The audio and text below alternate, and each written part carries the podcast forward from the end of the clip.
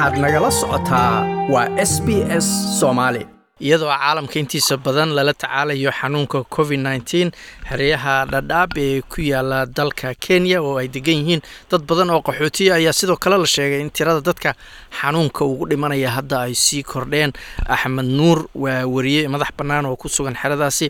Xasan waad mahadsan tahay sida dunida ama caalamkaba markaasi ay saameyn uu ku yeeshay caabuqa covid sagaal iyo toban amaba coronavirus waxaa muddadii ugu dambeysay amaba maalmihii ugu dambeysay si weyn looga dareemaya qaxootiga ee dhadhaab tirada dadka uu soo ridanayo xanuunka coronavirus islamarkaana u beeriyoonaya xeryahan qaxootiga ee dhadhaab oo markaasi in ka badan laba boqol oo kun oo qaxooti ay ku nool yihiin ayuu xanuunka si weyn uu xiliyadan dambe u saameeyay aan iraahde taasoo aad arkayso in gudaha xerooyinka qaxootiga ee dhadhaab oo saddex xeraa sida ifo dhagaxle iyo xagadheer aad arkaysa maalin walba dad la xabaalayo. Dadkan ayaa inta aysan geeriyoonin waxaa soo rita xanuunkan coronavirus kadib waxaa la geeyaa goobaha loogu talagalay in lagula tacaalo dadka xanuunkan qaba.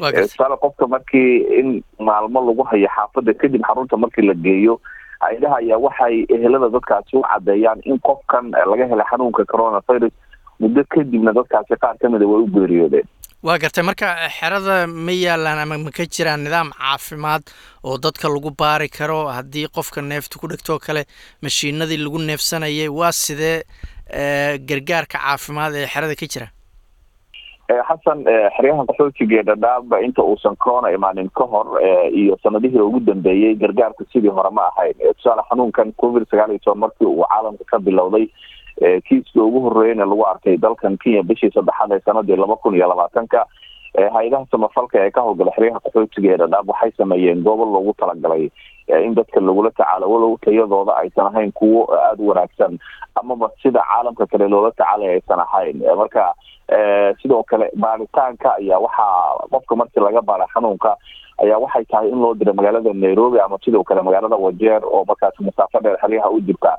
Si halkaasi loogu soo xaqiijiyo qofka xanuunka inuu qabo walow muddooyinkii u dambeysay wararku ay sheegayaan in xeryaha gudaha meelo kamida laga hirgeliyey barnaamij dadka lagu baarayo. Marka qofka markii la geeyay xarunta sidoo kalena dhawaanaya guddiga xeryaha mar ay walac ka muujiyeen in aysan oolin oxygen ku filan dadka. Marka arrintan ayaa walac fara badan abuurtay. Mida kale waxaa jira isu socod taas oo ah in maalin walba xeryaha qaxootiga iyo dhadhaab ay imaadaan. Haddii ay tahay dad ka imaada qeybaha kale dalkan kenya haddii ay tahay dad ka imaada dhanka soomaaliya. Marka taasay inta badan dadka ay u aanaynayaan in xanuunkan uu sare u kacay. Inta badan xanuunkan xasan oo dadku saameynta ku yeesha ama u geeriyooday. Waxaa u badan dadka waayeelka kuwaasoo intooda badan qabay xanuunada croniga loo yaqaana sida dhiigkarka iyo sonkortoo kale. Marka dadka ku nool xeryaha qaxootiga dhab arrintan walac fara badan bay ku abuurtay. Tan kale waxaad moodaa dadka inaysan fahansanayn khatarta xanuunkan uu leeyahay maqaxyaha shaa lagu caba sidii baa loo fadhiyaa goobaha bulshada isugu imaato balse dadka way ogaadeen maalmihii ugu dambeysay kadib markay arkeen dad ay garanayeen ama ehladooda xanuunkan u geeriyooday. Marka way dareemeen dhibaatada xanuunkan uu leeyahay waa garta marka ma ka jira nidaam wacyigelina oo dadka loogu sheego khatartiisa calaamadaha lagu garto qofka hadduu ku dhaco? Mase jiraan dadku inay xirtaan waxaan afdaboolka ama maaskiga loo yaqaano hadday doonayaan inay xirtaan sama laga helaa xerada? Xasan hay'adaha samafalka ee ka howlgala xeryaha qaxootiga ee dhadhaab wacyigelin ku saabsan xanuunkan covid sagaal iyo toban bay sameeyaan tan kale markii ay timaado agabka afka lagu xidha ama maaska dadkan waa dad qaxooti marka ma jirto in si joogtaa hay'adaha samafalka ay ugu qaybiyaan. Waxaa dhici jirtay ama jirta xiliyada goobaha raashinka laga qaato oo kale. Raashinka xeryaha waxaa la siin jiray bishii hal mar baa la siin jiray corona. Ka hor walow mararka qaarkood ay dhici jirtay bishii laba jeer. Balse labadee bilooda hal mar baa la siiya hay'adaha samafalka marka raashinka la qaadanayo ayaa waxay dhacdaa in dadka goobta raashinka laga gelayo in la siiyo. Sidoo kale waxaa xeryaha ka socda xilligan tirokoob loogu talagalay in lagu ogaada tirada qaxootiga. Sidoo kale xiliyada tirokoobka dadkaasi ay gelayaan waa la siiya balse ma jirto in si joogta ah dadka loo siiyo agabkan afka lagu xidho.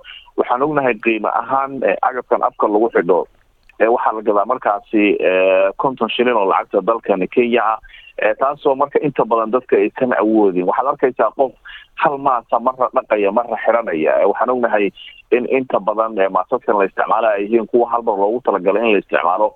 Marka boqolkii qofa meesha isugu imaato waxaa laga yaabaa hal qof oo ka mid a inuu qabo qofkaasna kan uu wato tayadiisa ama markaasi qualitygiisa inuusan ahayn mid kaxan ood arkayso qof bil saddex bilood ka hor hal maas isticmaalahaya marka lama oran karo ama markaasi ma jirta in dadkan si joogta a loogu caawiyo maaska afka lagu xidhay tan kale xasan nolosha xeryaha aad bay u adkaatay oo dadka dhaqdhaqaaqii hadday tahay waxyaabahaas aad bay u adkaatay. Tan kale iyadan xeryaha ku soo kordhay xasano waxay tahay waxaa maalmihii u dambeysay soo gaaraya xeryaha qaxootiga ee dhadhaab qoysas ka mid ahaa kuwii ku noolaa xerooyinka barakacayaasha ee muqdisho gaar ahaan degmada kaxda.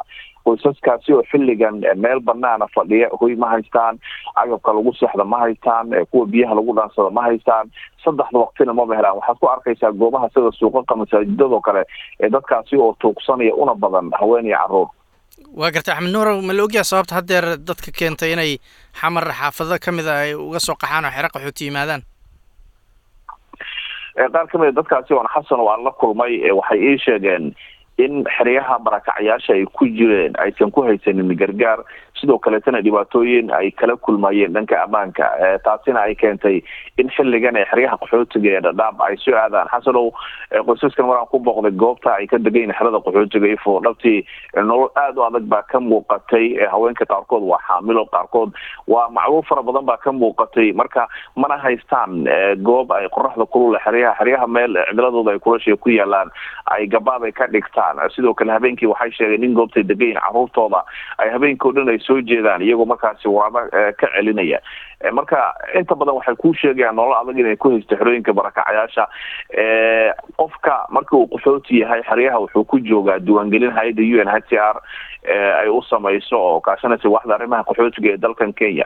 Marka qofka hadduusan dawaan gashanayni way adag tahay inuu helo gargaarka ay bixiyaan hay'adaha samafalka. Marka inta badan markii aad sidaan ka dhawaajiyay suuqaqa iyo masaajidada waxaa arkaysaa dad waayeel oo tuugsanaya oo qaarkood kuu sheegaya inaysan xalay dab shidanin shalay aysan shidanin maalmaha qaarkoodna aysan dab shidanaynin. Marka arrintaasina way ku soo kordhay xeryaha oo dadkan nolosha aada u adag ay saameynta ku yeelatay ayaa ku soo kordhay iyaguna. Xeryaha covidkii oo jira marka nolosha xeryaha aad bay u adag tahay. Waa gartay axmed nuurow ma jiraan barnaamijyada dadka dibadda loogu qaado? Ma socdaan arrintan covid nineteenka iyo dadka ku dhacayo se saameyn ma ku yeesha xasan sidii loo galay xanuunkan coronavirus waxaa jira dad fara badan oo wadamo kala duwan sugayay sida maraykanka yurubta iyo sidoo kale canada australia. Marka inta badan waxaa saameyn ku yeeshay xanuunkan covid sagaal iyo toban mar saddex bilood afar bilood kahor waxaa la bilaabay barnaamija in qofka la xareeyo kadib xanuunka covid laga baaro haddii laga waayana la qaado.